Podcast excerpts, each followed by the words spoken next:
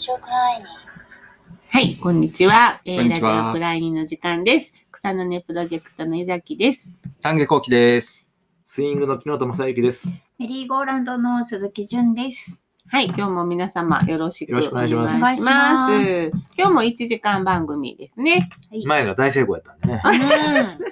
はい。なんか、ちょっとゆったりしてね。うんゆったりしてねうちらもね。うんゆったりね。えいつもらしくうん。そうはいそうそう、ちゃんとしなくていいっていうふうにうん決めたっていうのはいいかもしれないですよね。ちゃんとしてないんだから。時間にね、そうです集中そもそもがちゃんとしないことが目的なんで。はい。話し合いましょうということで、まあ、一応でもそのコーナーがありましてですね。うんはい。前の、前のニュー。スのコーナーということで、前あの、えっと、純ちゃんが持ってきてくれたあの、森井さんのね、はい。あの、あの、ファンのようにたくさん切り抜きをね、もうしてる、めっちゃ追っかけてました。追っかけてる中で、まあ、男女のそういうことだけではなくて、うん。まあ民主主義のね、あの、あり方っていうのがか、会議は長くてダメなのか、うみたいん。なとこかららそういう話になったりしたとこで終わったんですけど、うん。えっ、と、今日は木本さんがまた、そうなんですよ。こはい。れもずーっと取り上げたいと思いながら、うんあの取り上げられてなかったので、うん。日付が随分古い、えー毎日小学生新聞なんですけれども、うん、えー1月の20日やから、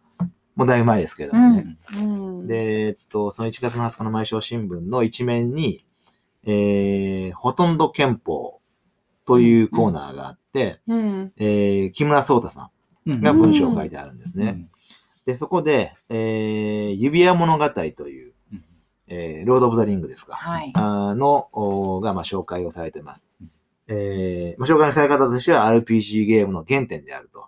うん、えーまあ、そういう紹介のされ方をしてるわけですけれども、えー、2ページ目にね、その指輪物語は、うん、あ議論の物語でもあります。とうん。いうふうに始まってます。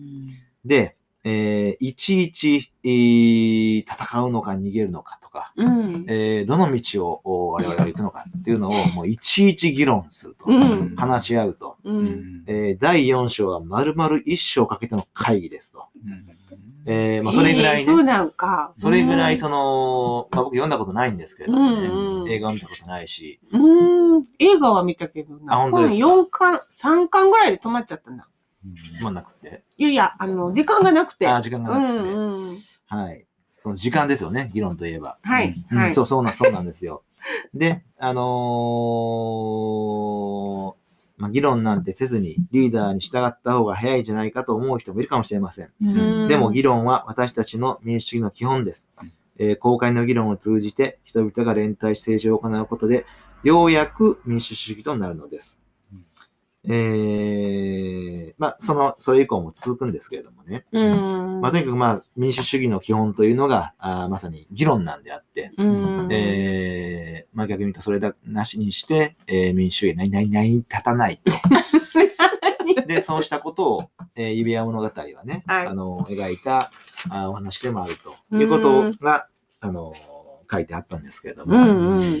まあその、やっぱり議論、議論は大事、話し合いは大事っていうのは、あの、分かりつつ、だからやっぱり長くなるという、議論をすればそう長くなるという、えー、という特性があるじゃないですか。ううん。ん。で、まあ僕はあの、スイングっていう組織をね、あの、運営してて、えー話し合わなあかんことたくさんありますけれども、やっぱりね、そのすべてのトピックを、はっきり言って丁寧に話し合うことはできないんですよ。なうんなんていうな。つまり、話し合うことによって、睡眠時間が削られ、うんえー食事をとる時間が削られ、えー猫と戯れる時間も削られ、うんっていうことが、まあ、現に、うん。あのー生まれちゃうんですね。うん。まあ、生まれ続けてるし、うんだからある場合には、あのー自分でもうスパッと決めなあかんこともあるんだろうなっていうふうに思って、うんうんえーそういうふうにもしたりしてます。うん。うん。うん。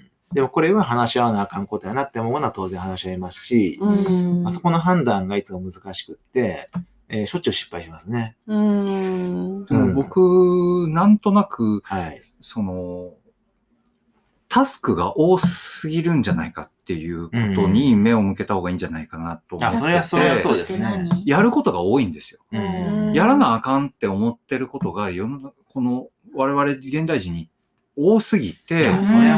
で、うん。話し合うことも多くて、えだからこそ時間がなくなる。だからその、うん。そのやらなあかんってことが、例えば100個あるのに、うん。話し合うことを、じゃあ、ね、200個あるとか言うと、もう、無理じゃないですか。そうそうですね。だから、無理なんですよ。今うのん、このライフスタイルは僕は無理やと思ってるんです。で、そうじゃなくて、もう完全にうん。それを可能なところまでダウンシフトしないといけない。うんやらなきゃいけないことをめちゃめちゃ減らす。それはね、あの、やってるんですよ。で、何かを増やすときには何かを減らすっていうのを今、あの徹底してて。はい。これをする、する、したいんやったら何かを減らしてください。うんまあ、それはあの、他のスタッフにも言いますし、うん自分自身もそうしてるんですよ。どんどん減ってはいるんですけど。あんまり減らすって意識なかったわ。減減らす方がやっぱ難しいですよね。難しい。増うんやす方が簡単。でも、できないっていうことが現に起きちゃうっていうか、僕、その主婦ややってもそうなんですけうど、ん本当にもう出かけにね、あの、もう、ああ、忘れた、あれ忘れた、これ忘れたって言っても、うん。もう何度も何度も玄関行ったり来たりしてるうちに時間が過ぎてしまうっていうことがもう毎回なんですけど、今日そうやったわ。でしょ？うん。でも、それが、やっぱり、その、なん、何に私は縛られてるんだろうっていう気持ちにさせられるんですよね。うん。結局、その、もっとシンプルに本当はできるはずなのに、自分の人生をね。うん。なるすほど。ごく複雑化してい深いとこにる。気がして しょうがないんですよね。うんとは、とはいえですよ。はいとはいえ、あの、話し合わなかあかんことはそこそこあるとしてね。うん。うーん、その、どの道を行くかをね、はまあ、そのジャイアンみたいに、うん。あの、こっち行くんだと決めることもね、あっていいんじゃないかと思うんですよね。必要必要ですよねうんでだからそこがね、あの、難しいなって思うんですよ。なんかさ、そのさ、話し合うことで、うん。ほんまに、うん、あのー望ましい結果を得るために話し合うっていうのもまああるんだけれど、うん。そうではなくうて、ん。これもそう、このラジオもそうやけれど、うん。なんかみんなが、だから、こう確信があって、うんこれを絶対に言わなきゃって言って言うんではなく、なんや、ようわからんけど、うんこんなんかこんなことでもやもやしててとかいうのをまあ言ってるわけじゃないですか。うん。そういう場を持つことが必要なんじゃない、うん。そうそうそうなんでですけどね。うん。けどまあ仕事の場とかね、それこそうん。政治の場とかやと、うん。ほんまに何かをうん決定的に決めなあかんじゃないですか。まあそうだね。現実的に。なんて政治なんてまさにそうだね。うん。なんか、その、スイングのね、会議に私はあんまりほら、出たことがあんまないんだけど、うんあの、活発に出るんですか？こう、意見は。えーっと、まあその会議自体を、まあ、かまあ会議ってもう今あんま言わ言わないようにしてる,、うんしてるんですけども、うんまあ、会議って言うとか硬くなっちゃうんで、うんうん。えーまあせいぜいミーティングとか言うんですうけど、ん。まあ少人数でやりますね、まず。大人数でやると、やっぱりなんか緊張感も高まるし、不思議ね、人間ってね。人数が多いとまあそういう傾向はあると思うんですね。緊張する。だか、らあるトピックがあったらうん、少人数でグループを作って、うん。えーということを、まあ、プロプロジェクトごとにやるというのをが、まあ基本になっていろんな工ますね。夫をね、きっとしてる。めちゃくちゃ、まあしてうる、ん。してるし、うん。工夫したやつがうまくいってもうまくいかなくなったらまた変えなあかんなるし、やっぱりその会社とかね、はい。そのの組織で意思決定をしていかなきゃいけないっていうことは、うん。あの、まあ、あるのはわかるんです。うん。で、それが会議というふうに、うん。その、するのか、はい。あの、ところがもう少しその一歩引いたところで、うん。その、捉えてみると、はい。僕はそれね、やっぱりその会議っていうことの中にうん。どういうものが含まれてるかっていうと、やっぱりその意思決定とともに、やっぱり何かを、こう、なんていうのかな、ジャッジしていく、うんうん。判断して切り捨てていくようなところっていうのはやっぱり必要になってきちゃう。うん。で、そこが必要のない世界も本当は並列に存在している必要があるなっていう気がしてて、僕それを対話っていうふうに呼んでるんですけど、うんうんうんうんそ、の対話のルールとしては決める必要がないと。うんうんうんその結論を出す必要がない、答えを出す必要がないっていうふうに、うんうんうん。その定義づけたいなと思ってるんですよね。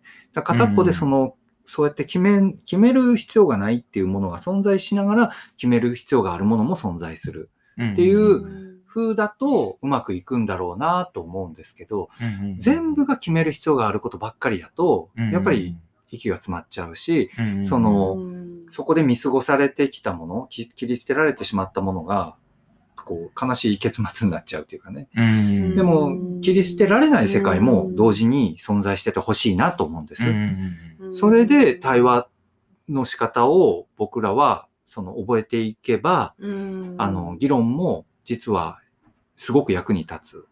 議論の時も、対話の仕方を、あの、僕その亀岡の、えー、亀岡市と一緒に作ったので、うん。対話の仕方を、あの、お話ししてるんですけど、うん。うんあの、その対話の仕方の中には、あの、やっぱりその他人を尊重することとかを、うん。すごく盛り込むんですよね。うん。で、例えばその話をしているところにうん。割って入ってはいけないとかね、話を相手をさえ遮らないとか、うん。ちゃんと最後まで話を聞きましょうとか、相手を待つこと、その沈黙しててもう、ん。それも大事だよっていうこととか、うん。ラジオとかもそんな天敵じゃないですか。沈黙してたら、なんか放送事故かなみたいに思われてしまう。ん。うん。でも、その黙ってる時間っていうのも本当は重要だよとかね。うん。そういうこととかも盛り込んでいってるですね。うんなるほど。なんか私ね、うんえっと、これ毎章で多分読ん昔読んだ記事なんですけれども、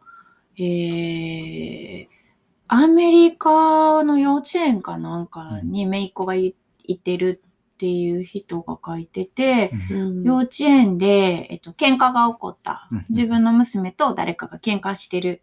うんそしたら先生が、ああ、喧嘩してんねやったら、あのーなんか教室の隅にね、部屋の隅にテーブルと椅子が2つあって、石が置いてあるんだって。で、あそこに行っといでって、うん。その、その子たちは何やってんの？とか、どっちがさっき手出した？のとか言わずに、あ、揉めてんやったらどうぞあちらへみたいな感じで、二、人をそこにうん、あの、行かせる。だそこに石があって、その石を持ってる方が喋る権利があって、うん。持ってない方はその子が置くまでは聞聞い取らなあかんの。うん。割って入ったらあかんの。っうん。ていうその対話のやり方っていうのを、うん私たちは知らないのかもね。知らないんです。うん。その意思いいですね。そうそう。なんかさ、コミュニケーションボールって言います。ああ、うんそうなんなんか、あまあいいねな、な、うんなら、やっぱりそういう学校であんまりそういうことを習わずにね、いうこと。来たんじゃないのかな。うん学級委員さんっていうのを選んで。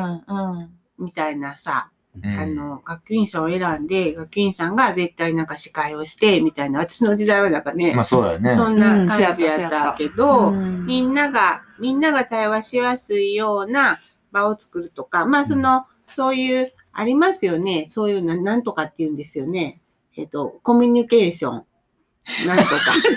コミュニケーション。コミュニケーションなんとか。そうコミュニケーションメメソッドがあるってこと。そんなあるじゃないですか。共感コミュニケーションとかあはいはいはいね、い。ろいろありますけど。NVC ですよねうん。ノンバイオレントコミュニケーションそう。それはい一回やってもらって、あの、あの、なんとか会さんにね、はい。あの、えっと、なんと、そうや会さんっていう方に来ていただいてうん、共感コミュニケーションのワークショップっていうのがニーズがあってね、うん。やりたいっていうんでそれがね、あの、えっと、女性が多かった参加者に、あの、ピースフラッグやったので、ほんで、こう、や、やった後の感想がね、こんなん普段からやってるけどなんなんっていう、その、お、お、女の人たちが、え、みんなあれ、若い人はあんなことから ならなかんのかっていう、なんかそんな感想がありました。今ちょっと思い出します。あの、はい。今ざっくりとの説明だったんで、あの、わからないと思うんですけれども、つまりその人には必ずその何かを伝えるときに多分欲求とかニーズがあるんですよね。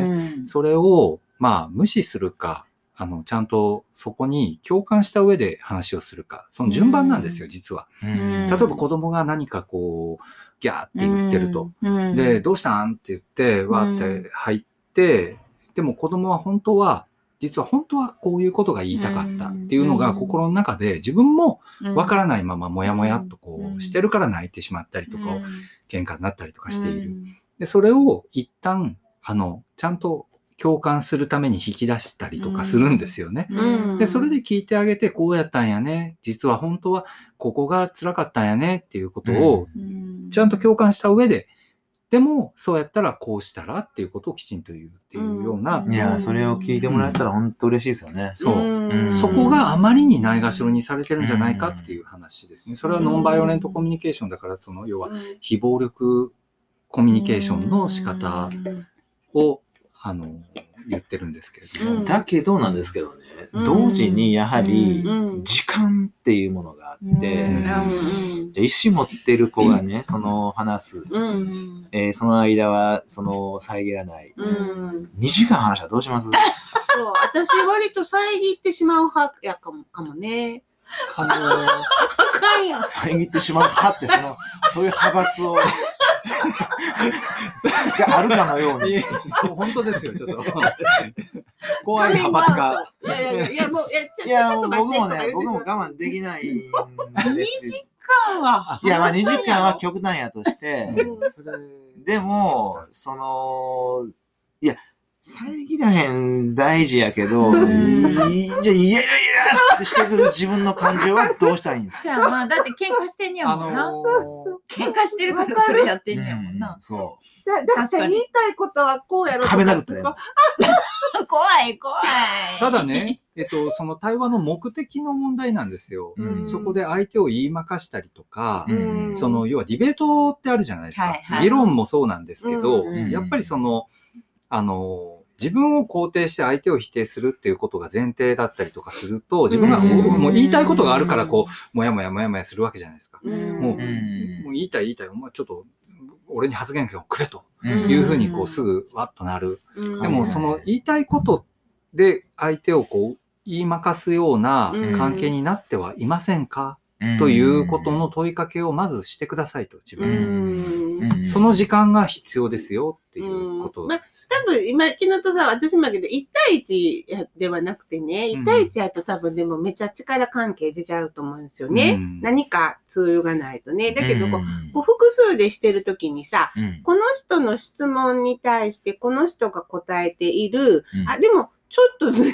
てるなって私が感じてしまう。う、ん。んこ噛み合ってないな。で、それは、あの、割って入って修正した方が良くないかと思って割としてしまって、お叱りを受ける。でそれそれだ叱からられんねや。その対話じゃなくってうん何かを決めなあかんやつですよね、きっとそれえそうは。そうそうですよね。そう議論のそれが議論でしょ。ですね。で、あ、でもでもでも違う、この人が言っとはんのはな？っていうふうにこうあ。んたは黙っときみあたい そうそうそう。もう遮らんといてってよくな。やってんのに邪魔すんなで、よで。もでもこう、ここやと思うでってつい言ってしまうとこないですか、うん。あのうん、今、木下さんが言わはったように、こういう、あるでしょ、あるでしょうんうんうん。言うてへんってやついっぱいある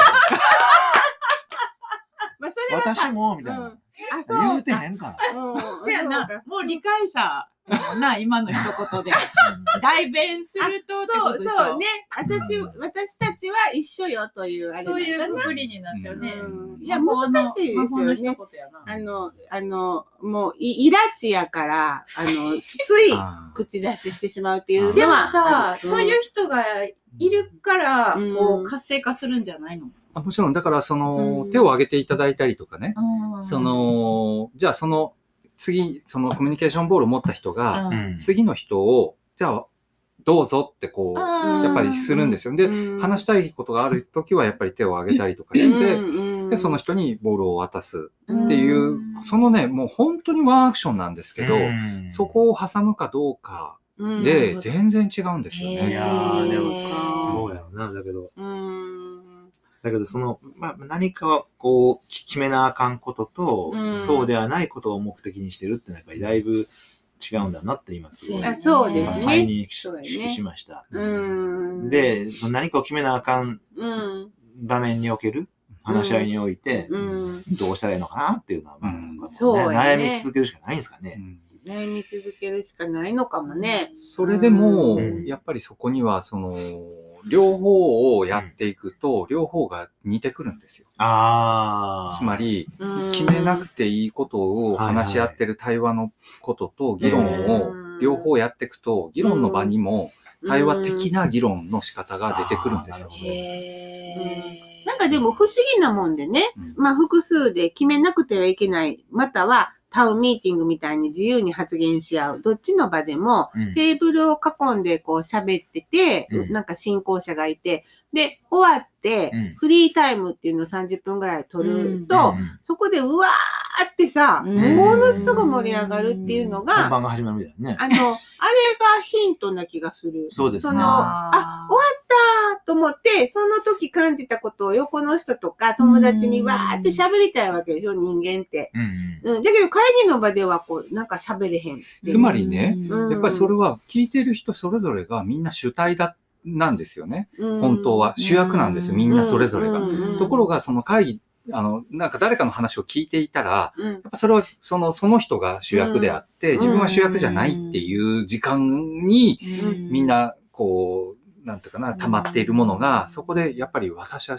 私こそが主体なんだって言って話し出すっていう、そこがでも民主主義の、その、根本のいいとこじゃないですか？なんか、あの、例えばですよ、うん。こう、15分黙って座ってよとかいう時間があってさ、で、終了って言ったら喋り出したりせえへんかな。そんなことないかな。あどうなんだろう。それいや、あまあ、あるかもわかんないですけど、いや、でもヒントですよ。雑談はできる。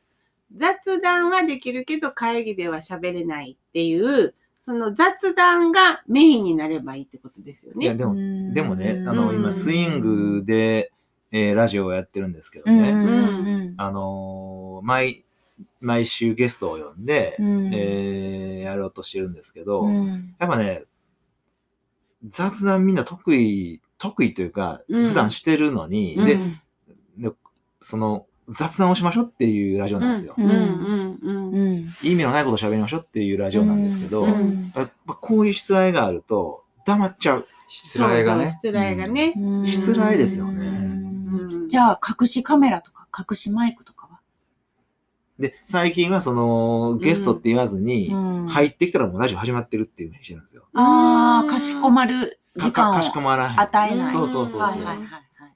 とか、まさにいいマイクを、まあ、マイクないと困るんで床に置いて、うんえー車座になって座るとか、ううんうん椅子に座るんじゃなくてね。なるほどねいろいろやるんですけど、スタジオ的な要素をうん、どんどん排していく。き。うんだけど、なんやろな、その、ラジオっていう枠があって、ってなると、なんか喋らなあかんっていう気持ちになってしまって、うん。普段の雑談。そう、うん僕、この間ね、言い忘れたんですけど、うん。その、徹夜続きで頭がぼんやりしてるってことをちゃんと言わなあかんかったなと思って、でもそれさ、みんなが気づいてるかどうか、いつものけパンケイさんと。いやそうなんやけど、そうなんやけど、うん。つまり僕がうん。今日はどういうコンディションかってことをちゃんと表明する、僕ね、一回やらかしたことがあって、うん。ムカデに刺された後に、ちょっと大きな場で登壇しなきゃいけないえことがあって、で、で僕ね、それね、神経毒でものすごいダメで、頭が本当に、ま、回らなくって、こう記憶それ、刺さがれたまま行ったんですか？刺されて、その日、明け方、もう病院行って、うん。もうなんかいろいろしてもらって、うん。で、そのまま新幹線乗って東京行って会議出たんです。会議っていうか、そのもう登壇したんですけど、もう全くダメだったんですよ。えそれ言わんかった言わんかったの。で、それをね、ちゃんと言えばよかったなと思って。それは言うた方がいい。そう。うん。でも、そのね、つまり、今今、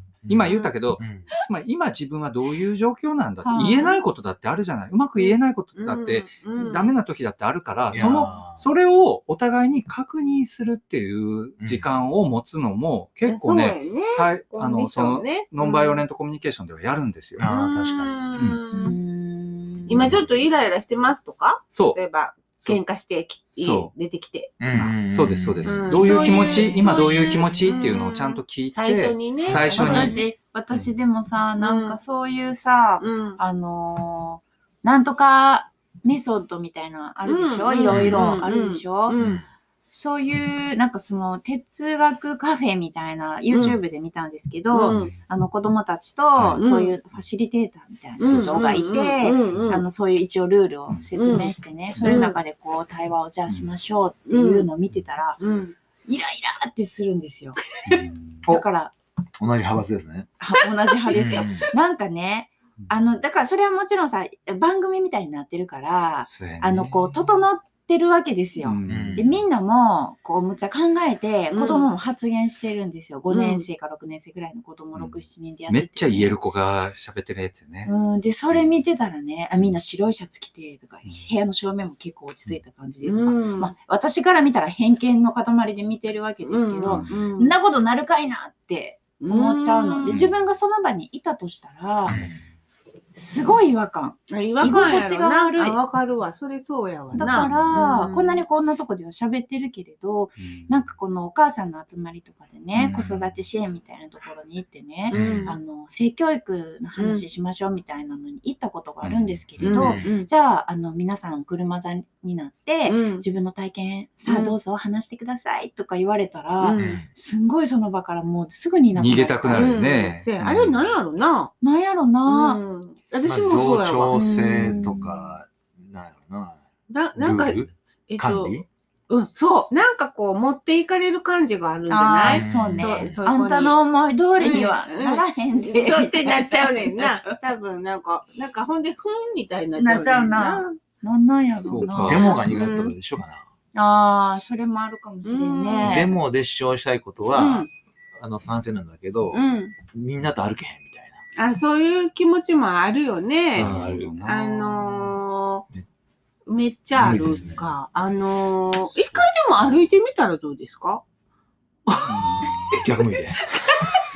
逆、逆向いてね。いや、だからまあ、あ歩くんはいけないんですけど、あの、その、まあうん、もう、すごい話も戻りますけど、あの、一緒のこと言わなあかんっていうのがあれダメなんですよ。ああ、私も絶対にできん。ままあ、あの、あれだよ、でも私考えさせられて2年前のげ売買原発のうん。あれで、はいあの、ななんかな。ほんで、もうね、我慢が嫌い。な関西人って、なん。で原発我慢する言うて、あ関西弁で、あの、考えさせられて、はい。まあ、まあ、何を言うかを？うん、面白かったけど、うんそれなんか、その 面白がるんやったらええけどね、真面目にやるじゃないですか。ああ、でもね、お前、でも、木本さんが主催すればいいじゃないですか。あそうだ真面目じゃないやつでみんなバラバラなこと言うデモをきやればいいじゃないですか。で、でもはね、いろいろ変えていけると思う。そうですねなんか、うん、面白くしていける気そうがする。面白いデモやりましょうよ。う。そうですね。うんん、あの、なんかぜひ、シュプレヒコール考えてくれ。わかりました。何の話や。何の話やねで、うんさっきのね、そのん、やっぱ、あの、哲学カフェ、うんあみたいなことを僕もその亀岡でやったんですけど、うんやったし、やうんっていこうとしてるんですけど、やっぱりあのね、最初がちょっと肝心かもしれないんですけど、あの、それぞれ自分の中で話したいことって本当はあるでしょ？うん。うん。で、今回、これとかもそうですけど、うん。今日何話すとかって一応は言うじゃないですか。うん。あの、事前にね。うん。で、そうやって自分の中から話したいものがないのに、その、性教育について、はい、あなたの体験を語ってくださいみたいに言われたら、うん。それは嫌ですよ。でそうじゃなくて、やっぱ自分の中でなんかモヤモヤしてる問い、その問いをやっぱり見つけるようなことになっていかないと、うん。対話は僕は成立しないんじゃないかなと思うんです。うん。だって心の中の声をちゃんとこう、出せない。うん。まあ、地域性、関関西、関西っていうのはなんかあるかもね。え？なんかこう、ね、かしこまる感じが苦手な。あーそういうなんやちゃんとすることが苦手。もうちっちゃい時から、もうんう、そら、吉本とかを見て愛人ですけどね。あ、そう。どっちか言うたら西やん。あ、ちっちそうか。ゃいよ。なんか、なんかね、そういう、なんかある、だから東京の人には、合わはるかもしれへんけど、あーでもそうありそうもし、だな。なんかそういうのなあるかもよ。またちょっとなんか、そうそう、今偏見やなと思って。ちょっと。けいいねど、そのね、やっぱ心の自分の声、話したいっていうことに、うん自分もあ気づけてない人はすごい多いと思うんですよね。そうかもね。自分に声があるっていうことそうなんですよ。それはそれはそこなんですよ。ね。でも普段は喋ってるよね、友達とは。そうやな。うん。あ、そろそろ。後半に。うん。はい。じゃあ、一旦ね、ここで終わりラジオくらいに。はい。えっ、と、中休みで、あの、つい喋りすぎるので、間で、純ちゃんのね、あの、今日は絵本のコーナーをやりましょう。はい。鈴木純さん、お願いします。はい。えっと、今日は、えー、とっときのとっかえっこという絵本です。これはですね、これなんかみんな見たことないってうん言ってたので、うんちょっと見せながら紹介しますと、はえっ、とね、ネリーっていう、あ、まずバーソロミューっていうおじいさんが一人暮らししています。うんお隣にうんネリーっていう子供が生まれたの。うん女の子の赤ちゃんが。で、二人は、えー血縁関係はない。うんお隣さんなんですよ。うんで、毎日バーソロミューはネリーを馬車に乗せてうん散歩に連れて行くんですね。へえ。で、みんなご近所さんは、二人は、えーすっごい仲良しだねってうん。言って、で、まあ、ネリーもちょっとずつ大きくなって、一人で歩けるようになって、で、してるうちに、うん。あのーまあ、当然ですけれども、バーソルミューもね、だんだん年を重ねていくわけだから、うん、そのうち杖が必要になって、うんネリーが大きくなった頃にはね。う。うんん。と、そうこうしているうちに、うんえっと、ある日、バーソルミューが一人で、あの、うん出かけをした時に、うん転んで、うんえー病院に行っちゃうんですよ。で、ら。帰ってきたら、うんえー車椅子になって。あらららららららでも、すごいね、あの、バーソルミュー元気なくなっちゃって、ら。うん車椅子になっちゃった。うん。ネリーにね、これでもうお前と散歩できないなって、うん。今までみたい、今まで楽しかったよって言うんですよ。うんそしたら、ネリーが、うん。え、なんでって、うん。私が連れてってあげるよって、うん。言ってうん。やり方はよく知ってると。うん今までバーソルミがしてくれてたみたいにすればいいんでしょって、うんそーっと優しく押す、ゆっくり押す、うん。で、デコボコに気をつけるうんって言うんですね。んそれでまたご近所さんがね、うん。えっと、あれ、いつの間にかひひっくり返ったねって、うんネリーを前はバーソルミューが押してくれてたのに、あうん今度はネリーが押してあげる番なんだねっていうので、うん。この絵本のタイトルにある、うん特化絵っ子っていうのはそういうことなんですよ。へうん。だから、うん。誰もが年を取るでしょ、うん。子供はまあ成長するけれど、うん大人はまあ老いるというじゃないですか、それを。うんでそうなったって、それは当然のことだし、そうなった時には、ちゃんとうん子供が助けてくれる。うん。子供がっていうか小さかった人がうん自分がお世話してあげてた立場だったけれど、うん。大きくなったら今度はそれをやってもらう。だからその前も迷惑かけたくないとか、うんうん迷惑かけられない社会みたいな話も出たけれど、それって誰の身にも起こるし、うん、で、やっぱりこれが素敵だなと思うのは、他人だから、そうや二人ね。うん。で、こ、のまあ本の中には、ネリーの親いるのいないのとか、うん。うん。何も描かれてはないんですけれども、そんなことまあ、ネリーとバーソルメの間には関係ない。っていうかね。なんていう方の？これは、えっと、うん文章と絵は違って、文章はサリー・ウィットマうンっていう方ですね。うん役は谷川俊太郎うですん。ね。うんそうなんだうんねうん絵がまたね、これも可愛いですね。そうですね。うん。うん。私はすごく好きでね、これ。うんでもこれ、こういう風に本で言われると、うん。あ、ほんまや、そうやなって、うんなんかこう、うんストンとくるというか、うん。なんかこう、うん。ああのまあ、フェアですよね。うん。あのこれどこ、どこの国の方が書いたんですか？ね。どこですかね。アメリカ人ですね。うん。なんか僕海外の映画とかを見ててね、うんあのーまあ、子供と大人とか、ううんん。あー子供とおじいちゃんとかがすごくフェアな関係でうん。描かれてる、物語って結構多いですよね。うん関係性がフェアな。うんでそれっってなかなか日本ではない、うんうん。そういう関係性が結び、えーにくいのかな？うんそもそもだからその役割がうん決まりすぎているのか、うん。うーん、すごい憧れましたね。あ外国映画で？うんうんあ、んな知らんおじいちゃんと仲良くなれるんや、みたいな。うんうん。知らんおっちゃんととか。うん今だとね、やっぱりそれ危ないって言われるんですよね。そうよそね。の安全ではないでも僕が。子供の頃でももう、そんなのは、うん。子供の世界では確かにそうやな。あのちゃんと遊んだら楽しいとかあったけど、うんうん。なんかもう、それは親目線では注意される対象やったような。うんそうかもね。うん知らない人ととか。まあね。そうそうそうそうん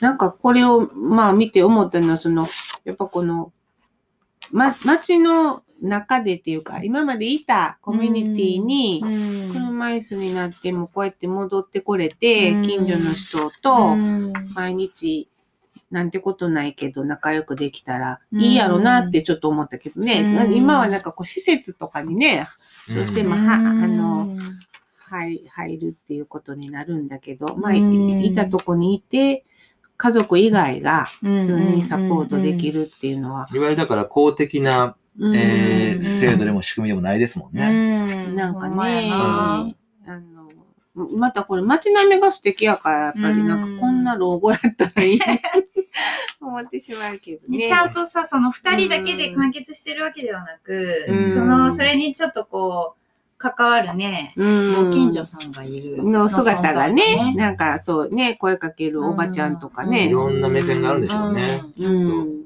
いいですね。そのバーソロミューさんがその、車椅子をね、その、まあ、押してもらうっていうのを、うんこう、それに対して、なんだろう、遠慮しないとか、うんそれがいいですよね。そうですね。うんうんうんうん知らないですけど、うんごめんな、ごんめんなとか言わんです。そうそうそうそう。うんああ、教えてもらありがとうっていう感じやと思うんですよね。うんそれでええいいですよね。なんか私、高校の時にね、うん。一番最初祖母が入院して、えっ、と、あの、お嫁さんにお世話してもらうより、あの、孫がいいって言って、うん。なんかご指名で私行ったんですよ。うん。なんか完全看護なんやけど、うん。あの、横で寝るっていうので大阪まで行って、そしたらさ、あの、トイレに行きたがるわけよ。まあ、うん。おむつしてもうてるんやけど、あの、トイレでしたいって言って、で、こう起こして、うん。こうそろそろと、まだ歩けたんやけど、ゆっくり歩いてるうちに、えっと、廊下にもう出ちゃったの。うんちが。うんうんそれで、もうボタって、なんかもうボタって出うん出て、その時のその高校生やった自分うん。のそのショックっていうか、うん。で、その時に思ったのは、あ、おばあちゃん恥ずかしいやろなって、自分はそんなこと気にしんひんやけど、これを孫に見られて、おばあちゃん恥ずかしいやろなと思って、うん。何にも気にしてへんふりしようみたいに頑張ったうん。自分がいて、いたんやけど、おばあちゃんはもう、あの、まあ、死にかけてるから、うん。あの、そういうところじゃない。気にするどころじゃない。うん。っていうことの様子に安心した覚えがある。あの、もう体がしんどくて、そんなことは気に、恥ずかしがってるのかわいせやーって思ったけど、それどこじゃないっていうことに安心した覚えがある。へえ、すごいね。うんなんかうん。そうそう。まあなんかうん。ね、ち漏らすぐらいね。うん。ち漏らすぐらいねっていう風になれたらうん。そうですねうん。うん僕も漏らしますよ。それ何のカミングアウト？今？今で今でまた追求せんでおしっこを漏らしましたね。ねまたどこ家の前、え、家の前だよ。で漏らしちゃっせやん。た。そう漏らしちゃった。だからみんな漏らしていいんですよ。漏らして、まあ、漏らして。とほんまで、まあ、回していいんですよ。ほんで、その時ね、もう、あのー、我慢しなかったんですよ。うん普通、ちょっと頑張って止めて、せやな。家の前やったら。でしょ？うんだけどもうええと思って、もう全部全部出しちゃった。ちょっと待って。すごい。すごい。お見事。お見事ですよ。というか、本当、うんどうなったんですか？もどうなった？うん下から出てきちゃっえーしばらく道路が臭かった。だからめっちゃ水で流しましたけえ、ど、ズね。ボン履いたままでしょ？だって。全部ですね。え、それ酔っ払ってたのいや、あの、あのー、えっと、水やりしてて。鼻のわかあああ、でもわかるわかる。わかで、で、で、あの、今、今までは我慢できたはず。うんやったのそそうう、ね違った。あるある、ある、あ水のるよ。音がしてるからちゃう。いやつ、らまだまだ、まだ、まだ我慢できる、まだ我慢できるって。それやっぱりできると思ってた、できなかったっていう。できなかった。あれあれ？とこう爆弾発言えー、そうですか？いやいやいや、でもそんなの、そんなことありますって。すぎる。あるある。えーだって、人間やし、全然あるよ。僕電車の中で、ええそう、電車の中でもうたまらない時間がやってきて、うんうん。もう、もう波があるじゃないですか。ありますそれがもう、ねあれはすごい。そのでも、もう、もうそれは二十歳ぐらいの時の話なんで、もうだいぶ前ですけど、もう、あの、高尾から新宿に着くまでの間に、もうその40分ぐらいかかるんですけど、その間がもう何度も何度も大きなビッグウェーブがやってきて、もう、うわ、今度の波はでかいみたいな。でもそれをもう、とにかく我慢もう冷や汗たらんたらんで。とにかく我慢して、うん。で、もう着いたら、うん。もうトイレまでの間の時間とかも全部逆算して、うんもう時間設定 全部。で、もう、ペンギンのようにこんなね、あの、うんもうドア開いたらペンギンのようにこう、こんなして歩いて、はいはい。なんとかそこに着いたんですよ。はいはい。で、着いたらもうそこまでの間は我慢するって決めてたから。で、着いたら、うん。並んでたんですよ。あらもう、それがもうね、計算外のことが起きて。うんそれは辛いでね。漏らしちゃったそれで、その、いや、でも、ほら、あの、蛇口をちょっと開けて、またキュッと閉めればいいなと思ったんですよ。うんうんすごい技。そう。そして、ちょっとだけ開けようと思ったら、それはダメでしょ。辛い。もう、ダメ、みんなカミングアウあかん、みたいな。えそうね漏らしちゃったもう、漏らしちゃいました、大変ですね、新宿で。大変でした本当家の前とはわけが違いますそうね。ですよ。家の前そうですね出先は辛いわ。どうしたんですか？いや、もうズボン台無しですよね。うで、んパンツも脱いで、靴下で拭いて、うん気持ちのダメージがすごい。もう、もう、とんでもなく。なんで水やのまあ前で。全然。ありよ。全然ありね。こっちの方が。だって家の前やから。どっちを選ぶって言われたら家の家の前の水よりうんでもトイレすぐやのに、ね。いやだからそのトイレすぐっていう段がね。いやいや、油断しでも日本はすごいいっぱいと あの公衆トイレもあるし、いいけど、確かに。海外とかすごい少ないじゃないであすか。るあるある。ちょっとこのね、なちょっとおもらせ話ばっかりしてると、ちょっとすみません。はい、はい。あおかしかった。ラジオくらいに、はい。はい、ちょっとじゃあ気を取り直してですね、あの、気を取り直しますよ、皆さん。それで、あの。え、なんや、今日のニュースね、うん。今のニュースはいはい。で、あの、純ちゃんがちゃんと京都市長に今回手紙をね、もう出したんですか年間2、3000通で活用されている手紙、ぜひはいお願いします。えっと、ある時ですね、うちあのメリーゴーランドっていう、まあ、本屋なんですけれど、うん本屋に、うん。京都子育て環境日本一推進委員会っていう人からうん。手紙が来まして、はい。なんやろうと思ったら、子育て応援パスポートアプリ、ま、マモップ、知ってる？知ってる入って。る。入ってる。うん。活用してますか？えっとね、してない。してへんよね。た昨だ、日植物園に行くときだけですよ使ってる。ね。そうなんです。植物園は無料なんですよね。マモップがあると無料になる。そううんじゅう昨日充実への協力のお願いっていうのが来て、あのーなんかまあ登録しろと。うん。うんで、ステッカーを貼れと店にね、うん子育て環境、あ子育て応援パスポートに協賛してますよっていうステッカーが、ダサいステッカーがあって、うん。それをまあ店に貼れとうん。いうのが来て、うちはずっと貼りませんよって、あの協力してもいいけど、うん。でもその、あなたたちの思ってるような内容は協力できません。その、うん。例えば、えっと、飲食店なら、うん。赤ちゃんの粉ミルクうのん。お湯をくれるとか、あおしめ買えるスペース提供してくれるとか、まあ割と、えっと、子育て応援っていうのはまあ、えー就学前のちっちゃい子供に対して、うんあ授乳できますよとか、うんそういうのなんですけれども、うん。そのことをね、まあ、店に要請が来て、うん。でうちはまあ何もしないんです。何もしないっていうか、別にそんなの普通に、うん。おしめ変えるとこないですか？うんって聞かれたら、あ、じゃあここどうぞとかう、ん言えるじゃないですか。うん。そんなステッカーをわざわざ貼ってね、うん。うん。貼ってる店やから、親切にしてくれるとは親は思えないんですよ。うんうんうん。だから何も機能してへん。うん。その植物園無料はありがたいけれど、うんうん。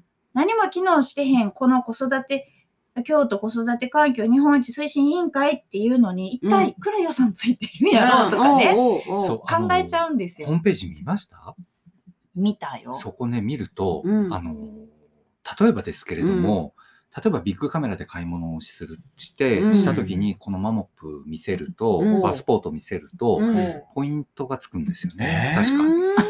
うんとか、うんそういう、そういう連携の仕方をすごくいっぱいやってるんですよ。へえ。だからそう。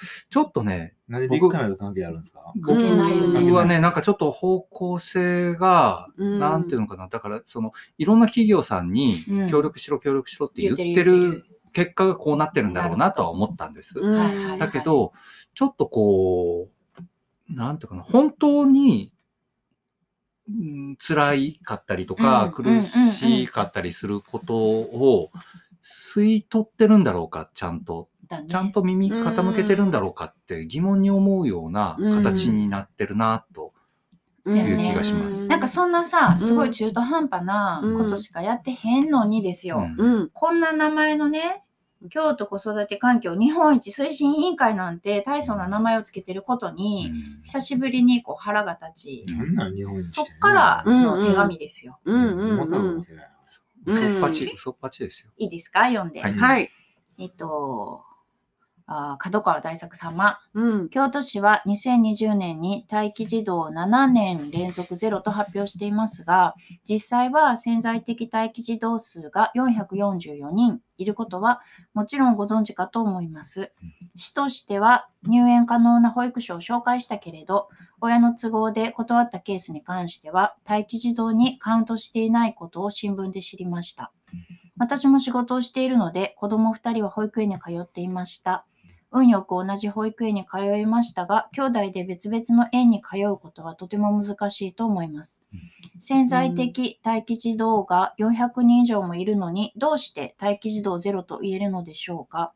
また、子育て環境日本一と候補されていますが、誰にとって日本一なのですかそもそも日本一と歌う意味があるのでしょうか待機児童ゼロも日本一もメッセージとしては目を引くかもしれません。けれど、どちらも私たち暮らす人たちに向けてではなく、外に向けて良いイメージを作るためのように思えてなりません。日本一だともし決めるのだとしたら、それは行政側からではなくて市民からの声であるべきだと思います。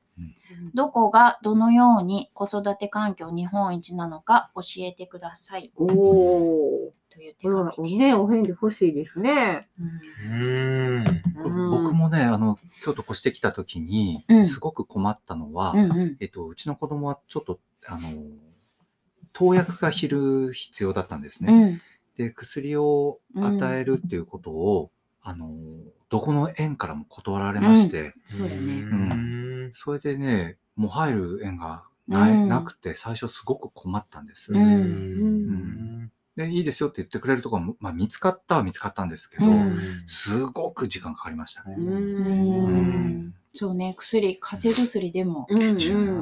あのトラブルの、責任問題そう、うん原因になったらかなんからっていうことなんですで、よそね。の、それがね、すごく悲しくて、うん。なんという、その、あの、なんていうかな、せ、せ、うん、きこう、せ、うん。狭い感じがするっていうかね、うん。その、こっちは、その子供にとってはどうしても必要な投薬なんですよ。うん。うん。なので、その、でも何かあったらって、いやな、もう何かあった時の責任は全部こちらで負いますし、うんうんあの、だからうん、お願いできませんかっていうふうにう言,、ん言いに行ってもダメだったんですようね。んね。だからほんまにさ、うん中にいたらさ、うん。何が日本一かなんてさ、てかうんまず日本一なんて言葉を、うんうん。こう、シャーシャーと使ってることに、うんの神経が信じられないし。うんだから日本で最低やから日本一になりたいっていう、そういうのあ そんな自負が推推進委員会だよ。あるなら、まあね、100歩譲って、まあ頑張ってみてくれよと思うけれど。うんでも日本一って言いたいんですよね。言いたい。い私そういうのがなんか好きなんやね、きっとね。大好きねうんなんか新聞、あ、じゃあニュースで、もう角川さんが、あのー京都子育て環境日本一目指してますと。うんで、あのー待機児童ゼロにしてみせますって言った翌年にゼロになったんですよ。うん。数字上はでしょ？すごいよね数字上ね。そうそうう。んだからそれを華々しく、うんこうなんか、ゼロになりました。って、あの、袴を着てね、うんあの、言ってたのを見てね、うん。ほんまに腹の底から、うん。アホかって思ったけど、うんうん。そしたらそんなそういうからくりがあるわけでね。うん。ほんまに、で、うん。でもそれさ、誰も納得してへん。のうに、ん。上っ面だけね、いやいや、どこ見たってゼロですよ、なんて言われたら、うん。ほんま何のための姿勢なの？ってけど、あの、ジュンさんの言うように。その、対外的に言いたいからやってるんかな？その対外的の対外ってどこ、どこなんですかね？やっぱり有権者に対してじゃないですか？だから、選挙で有利な言葉のような気がしますね。京都市民に対して。京都市民に対して。あーうん子供を持たない京都市民。なんかでもまあ、自分がここの事業とは関係いないっていうか、うんまあなまあでも市長になってさ、なんか多分、あの、もう、もう全部日本一にすんにゃーっていう、そのシンプルな、そういう感じじゃないの知らんけど。はあ。なんで、なんでも、なんでも一番。もうな、なんか何でも一番になんにゃーっていうような方なんじゃないんでしょうか。わかりませんが。何でも一番。だって喋ったことないからね。でもさ、その越してきてさ、うんわかんないですよ。京都で産んで、うん。京都でしか子育てしてなければ、悪い、いいんか悪いんかわかんないでしょ、うん。うん、でもそうやってね、うん。別のとこから越してきたら、うん、同じ状況で向こうでも保育園通ってた、こっちでも通ってるってなったら、うん。違いがわかるじゃないですか。そういう人にしかわからない。うんそれで、うんそういう時に、さっきねうん、言われたみたいに実際に保育園で困ったとか、うん、そういう声をやっいっぱい聞きたいよ声ね。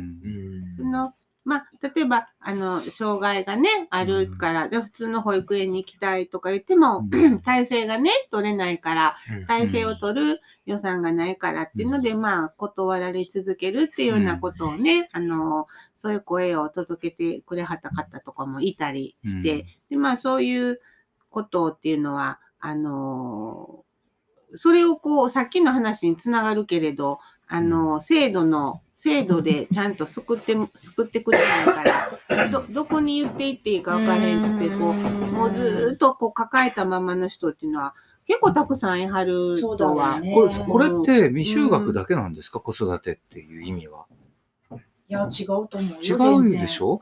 で僕ね、それで言うとね、例えばその、えっと、子供の権利条約で言えば、あの、子供の権利条約だけじゃないですね。普通に子供がけん教育を受ける権利っていうのはあるんですよね。うんで、それで言えば、えっと、確か京都市はかなり450人ぐらい外国人の子供で学校に行けてない子いるんですよね。あー確か。うんうんうん、で、その、要は憲法で言えば日本国民はっていうことが主語になってしまうんですけれども、でも、うんえっと、子供の権利条約で言えば全ての子供が主体なので、その全ての子供に教育を与える権あの義務があるわけですけれども、あの、それが実際にはそうできていない、うんっていうこともあるし、なんか目を向けなきゃいけないところっていうのはたくさんある気がしますけどうね。ん。